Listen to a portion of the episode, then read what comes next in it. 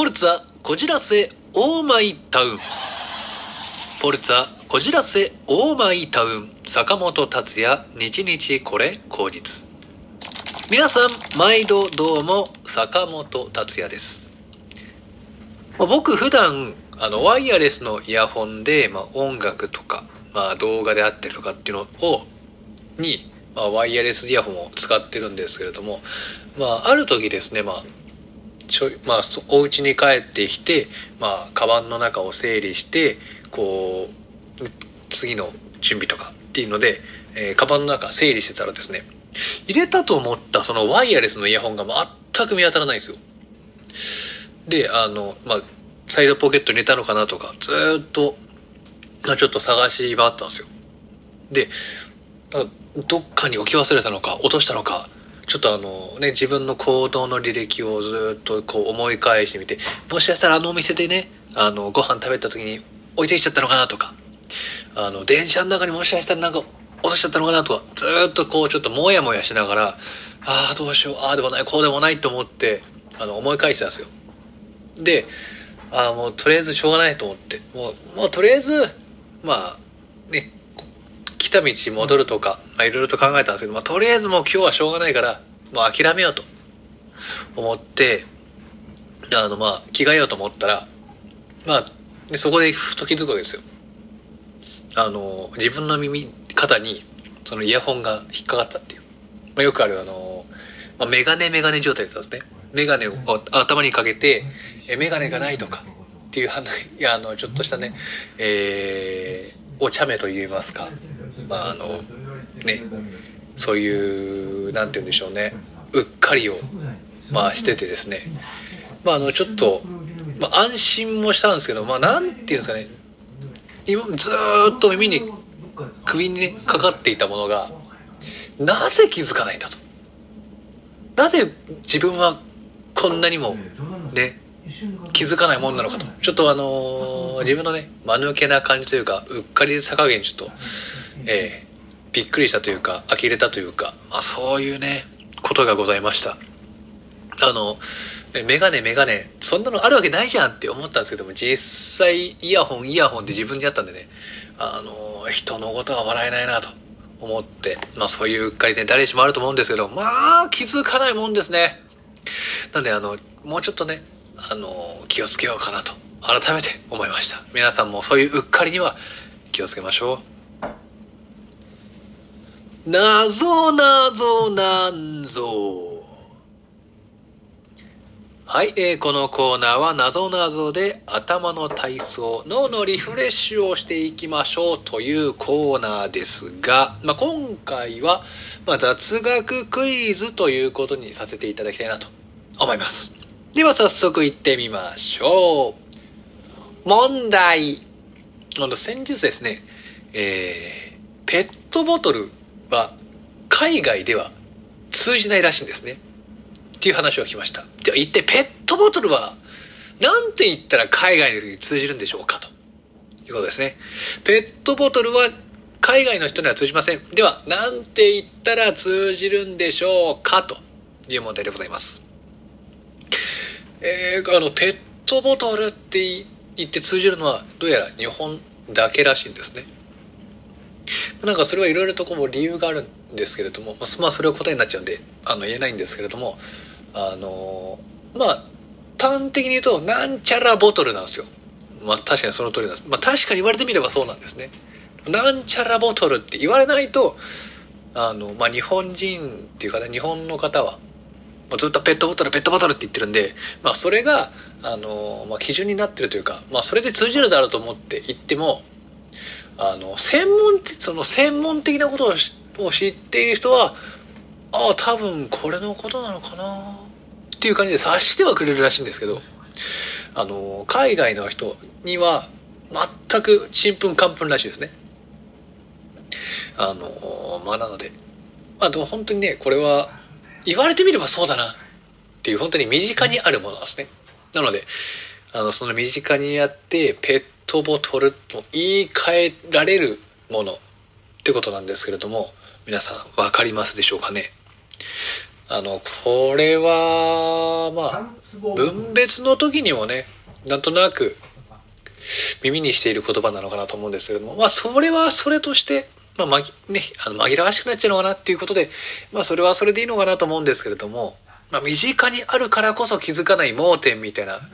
ことで、僕はちょっと目から鱗な感じがしました。皆さん、もうね、聞けば納得してくれるだろうと僕は信じています。では、そろそろ答えに行こうかなと思います。答えペットボトルは海外では通じません。では一体何て言ったら通じるの？えー、それはですね、プラスチックボトルっていう風に言うと通じるらしいんですね。プラスチックボトル。まあ確かに言われてみればそうですね。プラスチックでできてる、えー、まあ、ボトルですから。で、じゃあなんでペットボトルって言うと通じないのかっていうと、ペットっていうのはもともとなんか科学用語みたいな感じらしいんですね。なのでそういう科学的なところの分野の人だと、まあ多分これはまあプラスチックボトルのことを言ってるのかなみたいな感じで受け止めてくれるらしいんですけれども、